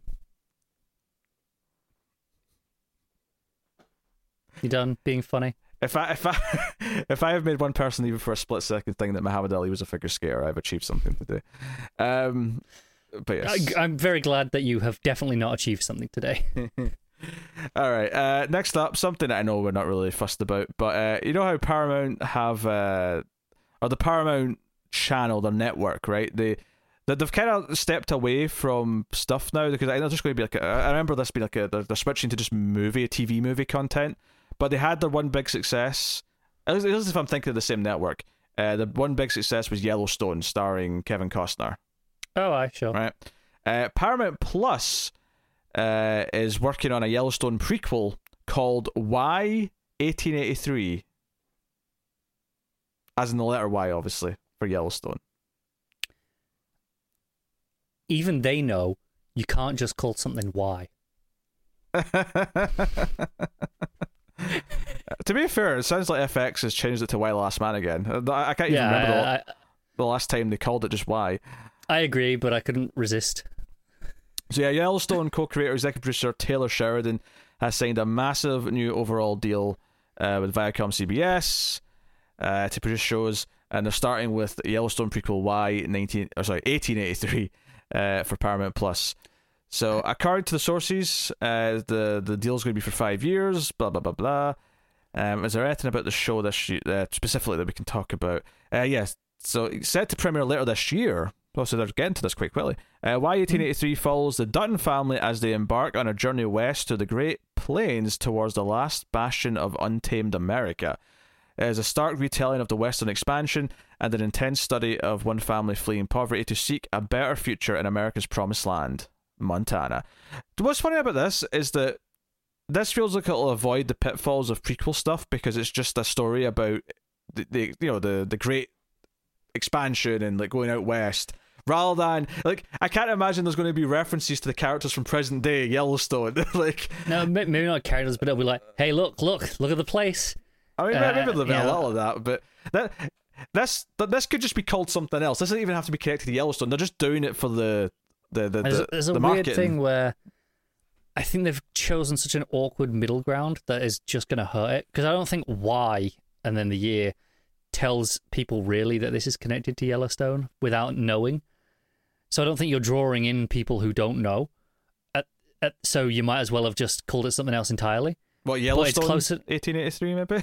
Well, that's my point. You go either direction. I think either just put Yellowstone in the title. It's fine, and go, okay, this is what this is, or take the Why out completely and just have it, a different title entirely that doesn't have any connection to Yellowstone, and just tell people it's a prequel.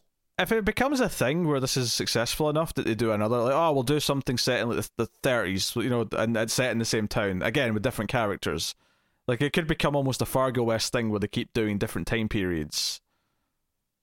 So it could almost become a thing where we do actually avenge, or at least people who like the show come to accept that. Oh, now it's it's Why 1923. It's Why.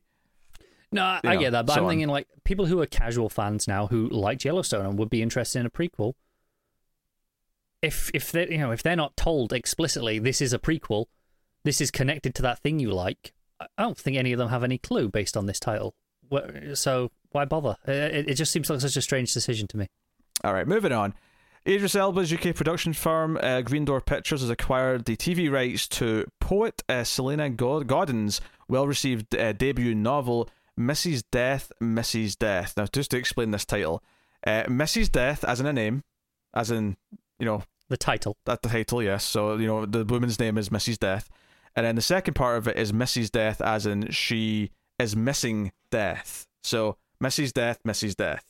So, it makes sense for you reading it. Obviously, when I say it loud like that, it sounds a bit silly. But it's a good title, though, because it looks good. And the awkwardness of the English language, that where you just explained that right now, mm-hmm. You said she is missing death, as in, is absent, and she, yes. And she's longing for it. But also, it could be she misses death, as in she avoids death, yes. And they've just so yeah. Isn't English such a wonderful language? So it's a dark comedy. It was published in the UK by Canongate. The fictional story of a young author named Wolfe who is visited by death, a shape-shifting working-class black woman. Exhausted from spending eternity doing her job, Death seeks someone to unburden her conscience, and asks Wolfe to write her memoirs. Enthralled by her reminiscences of Wolfe and Death, time travel together to witness historic events of the past and the present. Past and the present. That's a Screams After Midnight thing, but past and the present. I don't drink for that one. Yeah, as the two reflect on ancestry, loss, and the future of humanity, their friendship grows into a surprising affirmation of hope and resilience. So, very, very sounds like a very. I don't want to say ethereal, but the time traveling, looking at different eras, and I imagine the dark comedy is going to have a lot of social commentary and stuff in it. And it almost sounded like a Christmas Carol, kind of, but sort of more ongoing where. the writer's not in trouble or like being shown stuff for a reason. It's more that it's actually Death who wants him to write a book, you know, her memoirs. Yes. So it becomes this kind of comical look at the history of the world. But I assume this is a limited series. I mean, I suppose you could do it for ongoing. You could just keep visiting more times and places. I mean, you probably could, yeah. But yeah, so Elba's producing. I mean, it's an interesting premise. It's a good title as well. Yeah, I'm intrigued by that one. I think, like I say, you know, it's a memorable title for sure. Yeah, Mrs. Death. You'll never forget it. Next up, Stars is ordered an 8-part drama about Catherine de Medici. I assume that's pronounced. So yes, the cable's ordered the show's called The Serpent Queen.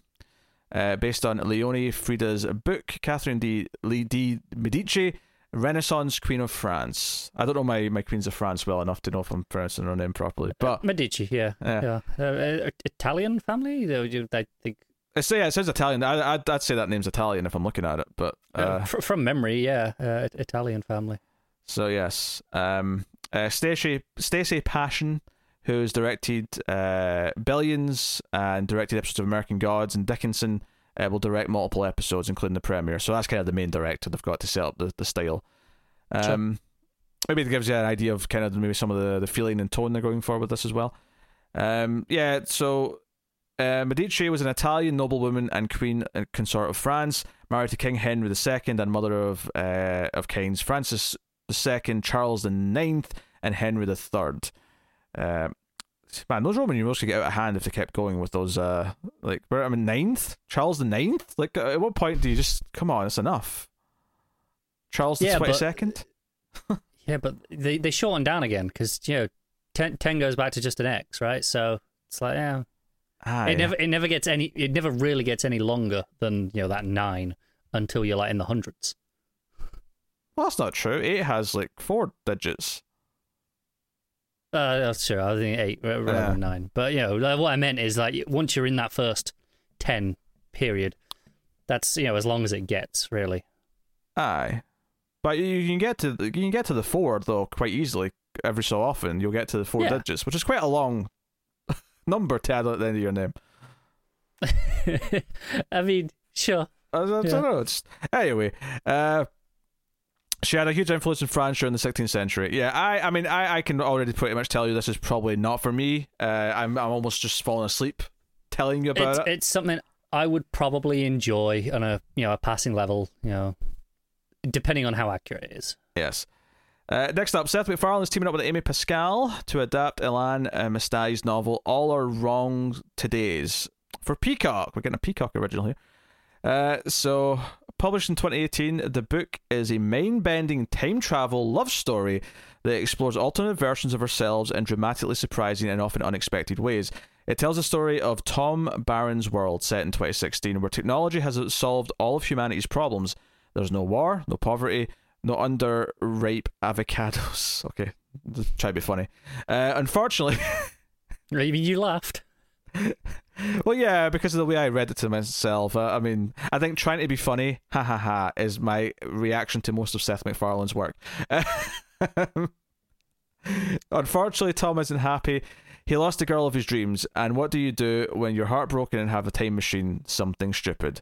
Finding himself stranded in a terrible alternate reality, Tom is desperate to fix his mistake and go home. Right up until the moment he discovers wonderfully unexpected versions of his family, his career, and the woman who just might be the love of his life. Now Tom faces the impossible choice: go back to his perfect but loveless life, or stay in our messy reality with his soulmate by his side. His search for the answer takes him across continents and timelines in a quest to figure out, finally, who he really is and what his future is supposed to be. So, this is a perfect world with no problems, but do you give all that up? Because the person you love is an shitty version of the planet. I'm almost annoyed that it said our reality, because up to that point I hadn't, and I was like, I was waiting to pause and be like, right, money on the shitty version being just our world. No, it is. Of course, that's the premise. It has to be a premise. Yeah. It's especially set in 2016, all the things that started happening in 2016 specifically. Come on. It was a big year, yeah. I hate that sounds so... I mean, hopefully MacFarlane's not as... involved? I like a lot of his stuff, so I'm okay if he is. I think he's a very talented man. A Million Ways to Die in the West soured me so much on him. Yeah, I'm not going to defend that one. That I just... I'm not saying everything he's ever done is great. There is a lot of good stuff. Yes. Very glamorous shot of Amy Adams at the top of this next article. She's over her shoulder. There's light hitting there. She's smiling. I mean, what can I say? Every so often, a ginger can actually look good. Is all I'm saying here, right? That's all I'm saying. All right. So, Amy Adams with her company Bond Group in A24 developing Outlawed for TV. So this is a feminist western. The book published on January 5th, 2021. This is happening so often now, where books have literally just came out or not even out yet, and you know the deals are in place. I know someone who works for one of these companies that does this, where they are sent the pre-release copies to the department. They'll sit there, there's a team of however many, depending on the size of the company, and they just sit there, read the books, put them in a pile, going, yeah, we think this is worth considering or not, and just pass it up the chain. So yeah, it doesn't surprise me at all. It says, Outlawed follows a young midwife through her initiation into the notorious hole-in-the-wall gang and their dangerous mission to transform the Wild West. Honestly, I think saying feminist Western actually is a very interesting clash of two words. I'm into it. Yeah, I am too, because that technically expanded description you gave me there at the end was there was nothing to go on there. But you'd already said, feminist Western, that's enough where I'm like, okay, I'm interested or I'm not, I am. To an extent, I think Godless kind of went into that territory a bit. The whole town, the shootout towards the end was very much about all the women having to sort of stand up and fight back. Yeah, and it was I wouldn't describe the show as a feminist Western, but I would say it is a Western with modern feminist sensibilities. Yeah, the feeling I had though when all that stuff was going on in that show is what I want from this essentially. If they give me a badass character, I mean not even badass to begin with, but someone who kind of grows into being a badass perhaps, because that's maybe kind of part of the point. Westerns are cool again apparently. They could be good when done properly, when they're cinematic enough. I think there's been a handful of decent Westerns over the last few years, so I'm down for this. Yeah, it's been met with effusive praise since its debut of the book, and it's been on multiple most anticipated of 2021 lists. It's been named in Amazon's Best of the Month, Library Read section, Indie Next Pick, all these things. Some of these things I've never even heard of. The usual, here's your list of accolades. Yes. All the book club or book sites that recommend things, they've all been putting it high. So, cool. Interesting. I don't think it says anything about Amy Adams herself necessarily being starring in it. It doesn't say she's not going to either, though. She seems like, I mean, it depends if the characters might be young, just out of her teens kind of age, then fair enough. But I think Amy Adams, I could see her in a Western. Me too. And obviously, we've seen in the last few years, she's willing to do TV work, at least premium TV. Sure. Yeah. I gotta be a fun role for Amy Adams to do, actually. So, but again, if the characters might be 22, because she's, quite young, then fair enough. But, Don't change it that much, obviously. But yeah. I mean, it does say young midwife, so yeah, maybe Amy's just a bit out of that range at this point. But she can be the badass mentor. Maybe. It's always one of those. Yeah, because young midwife says to me she's going to be about 20 probably. But hey-ho. So that is Outlawed. Next up, HBO are developing a memoir. It's called The Fact of a Body. This is Alex Marzano-Lezevich's memoir. A lot of Italian today. Yeah. So, yes, who is this some bitch? So, it's centered around a young lawyer whose opposition to the death penalty is shaken when she assigned the case of a child murderer whose complicated life story parallels the long-suppressed trauma of her past. That's convenient.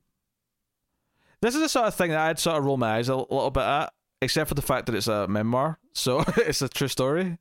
Yeah. So the idea that someone... It sounds very TV, doesn't it? It does. But the idea that someone who's really against the death penalty is so disturbed by, a killer that they kind of maybe second guess their opinion a little bit. Like, up till that point, I'm like, okay, this seems perfectly normal and plausible, right? That seems like I can buy that. It's the part where it parallels their own experiences so neatly. Yeah. That's the bit where I go, okay, now it sounds like a TV thing. Yeah, there's a bit more here. I'll do this expanded here. It tells the story of Ricky Langley, a pedophile and child murderer in Louisiana who killed and lately molested a 6-year-old boy in 1992. And Marzano Lozenvich, who was a 25-year-old intern at the law firm that defended Langley, wanted Langley to die after watching his videotape confession despite being staunchly anti-death penalty. So, interesting as well that they're working for the defense, or the law firm working on his defense. Makes it a bit more interesting as well, perhaps. So it was a solid limited series that HBO could put a lot of money into, and some good actors. Could you say a lot of money? Enough money that it'll have that HBO sheen, but by its nature doesn't need to go overboard, right? Oh yeah, it's not a big sci-fi show or action show where there's a lot of effects or anything like that. Yeah, sure. Yeah. Moving on, Apple TV is nearing order for a 6-part limited series. It's called In With The Devil. Taron Egerton, or Edgerton, have you pronounced his goddamn name? I think I always said Edgerton, but then I think I was corrected. That was out of the three ways you said it. That would be the one I'm certain it's not. Yeah, I think Edgerton's actually the correct, but I was so used to saying it my way that whatever. Anyway, yeah. So we got, was that Robert Kirkman I'm seeing here in the image, or is it just an actor who looks like Robert Kirkman? So 6-hour adaptation of a true crime memoir by James Keane, and Edgerton is set to star as the author, and Richard Jewell's Paul Walter Hauser is in talks to join him as the suspected serial killer. So Michael R. Roskam will direct a script by Dennis Lehane. It'll shoot in New Orleans. So Keane was a young Chicago kid who was a standout football player headed for a pro career when a few turns in the wrong direction caught him a decade-long prison sentence with no chance for parole. The son of a Chicago cop was offered by the prosecutor who put him behind bars the chance to be sprung from prison and a chance to redeem himself. The stakes were high. Same prosecutor convicted a man named Larry Hall for abducting and killing a 15-year-old, just one of perhaps 19 other women he's killed. The killer could be released on appeal. Keane's task was to integrate himself with the murderer in prison and get him to confess to 2 murders. So basically a prisoner's offered a chance to get out by going undercover inside the prison to befriend this killer and get him to talk. So that's the premise. It sounds fine. Yeah, I guess this dude's just he looks so much like Robert Kirkman, the comic book writer who did Evil Dead Walking Dead. But that's a slip. Evil Dead's, well, I actually really like the Walking Dead comic book, but as far as the TV show Walking Dead, Evil Dead's a way better thing. Also the upcoming Invincible show from Amazon. That is also true. Also Outcast, that was only had 2 seasons on Cinemax, I believe that was on. But yeah, so that's cool. And we're actually almost out of time. We've got a window to record this, so I'm just going to speed through these last few things a little bit. Next up, Jessica Rhodes and Shraddha Global acquire David Hill's The Vapors for TV, and Alex Metcalf is going to write the adaptation. This was competitive, apparently. It's a 2020 book called The Vapors. The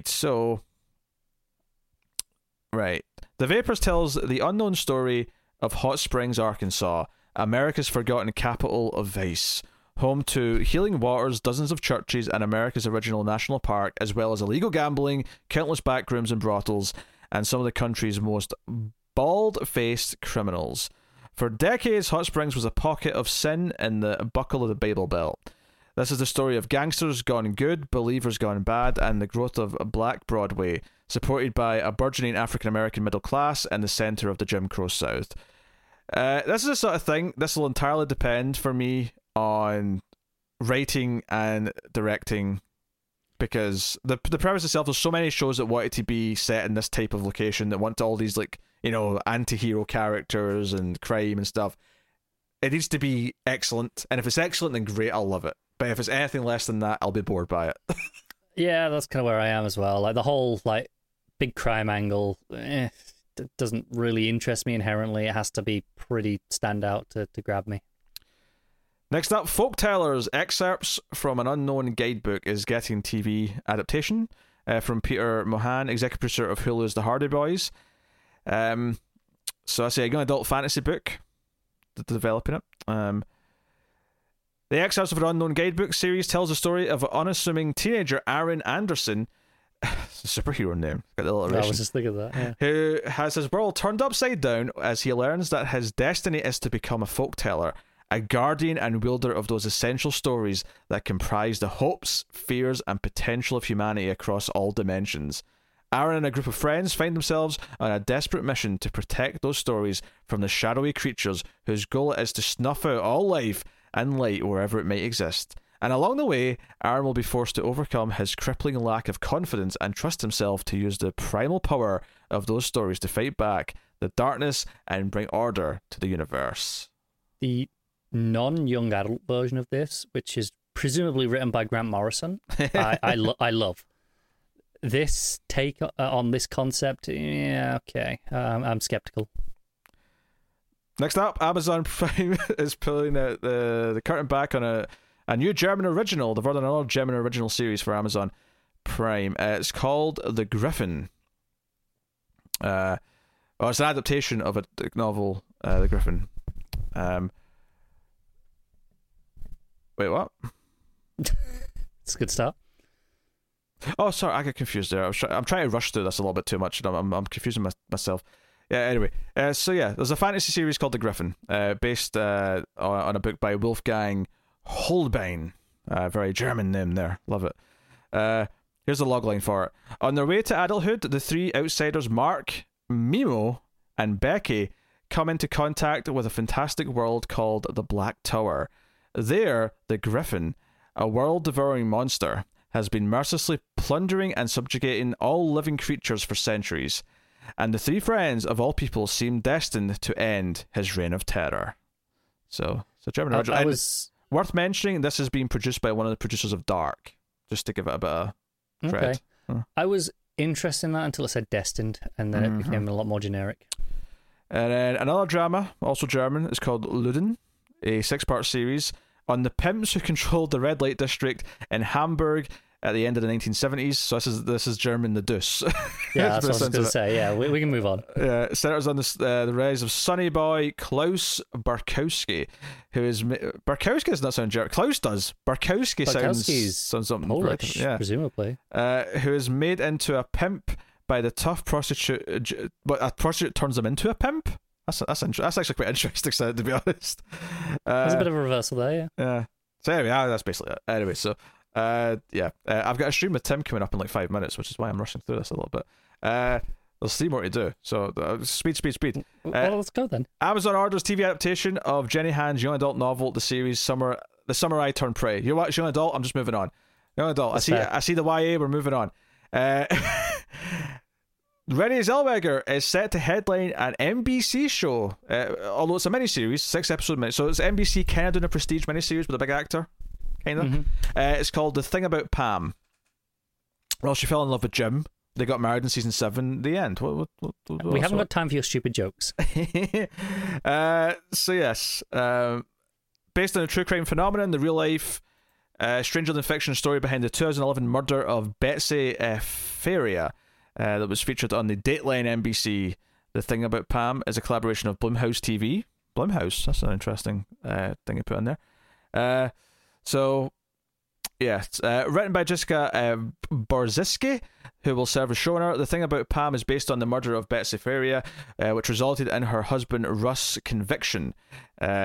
He always insisted that he did not kill her, and his conviction was later overturned, as the brutal crime set off a chain of events that would expose the diabolical scheme deeply involving Pam Hupp, a role that will be played by Zellweger. So, I don't know anything about this real story, but it sounds like if it was overturned, presumably she was into a lot of weird shit that the husband didn't know about, which got her dead, and he was blamed for it, as the typical, husband murdered the wife assumption. Quite possibly, yeah. Which happens enough that I get why, the thought was had, but still. Sure, yeah. I mean, as soon as it's described, you know, it's true crime. I kind of checked that a little bit because as a genre, that's kind of pretty down on my list of favorites to participate in. Yes. I'm just messaging Tim, who's messaged me already. Josh, wrapping up. Right. We'd wrap up quicker if you just ignored him for 2 minutes. No. Fail story. Fox, when our network show. Red Widow. That has nothing to do with Black Widow as far as I know. But we'll find out. It's a CIA drama. So, 1 hour CIA thriller based on Alma Katsu's forthcoming book, which Sarah Condon is executive producing. In Red Widow, the lives of two female CIA agents becomes intertwined around an internal threat to the agency's Russian division as they navigate the mostly male world of intelligence. Oh my god, this sounds so boring. All these words are so boring. You are just hitting me with buzzwords. Intertwined, internal threat, agency, intelligence. There's just so many words that just make us sound so bland. The novel captures the kind of thorny, manipulative, behind-the-scenes machinations that take place inside intelligence headquarters that only a true insider would know. So it's a spy show. Could this sound any more dull? Is it possible? Like, that didn't even sound particularly dull. It just sounded a really pretentious way of saying, yeah, it's a spy show. Yes. Which is fine. It might be fun. Spy shows can be good. Now, the author of the book, for the record, which is maybe the interesting part here, potentially, is a former NSA and CIA senior intelligence analyst. So she has some knowledge. Some authenticity coming to it. So it may actually be relatively realistic to start with. I assume Fox will want to be more exciting as it goes, and they'll maybe fluff it up a bit. But there you go. They'll Fox it up. But there you go. We have to wrap up because Tim's waiting for me. I've got a stream to do. This is a 2 hour news episode because there was so much goddamn stuff. But yes, thank you very much for joining us. Let us know what you thought of any of these stories and the thing. Look out for my solo reviews of WandaVision that are still going up. You can also find me and Carl still working through the Queen's Gambit. Episode 4 of that will either already be up or just about to go up, depending on what goes up first between this and that. And also, The Expanse just finished. We had a big season finale of that last week, so that was cool. And if you're a $10 or more patron, make sure you go and vote in the pilot program vote, which ends on the 10th. The deadline for that vote is the 10th. There's 3 pilots. You get a first and second choice, and that'll dictate a pilot we'll try. And Queen's Gambit was one such pilot, which we liked enough that we kept doing. So that could happen again potentially. It may happen, may not. You know, we'll see. But that is pretty much us. Please do like and subscribe. We mentioned Patreon earlier. Patreon.com/MailFuzzTV, and of course catch us on Twitter at mailed_fuzz for channel updates. So thank you very much once again for watching or listening. We always appreciate it. Keep watching TV. Have you got any vanilla?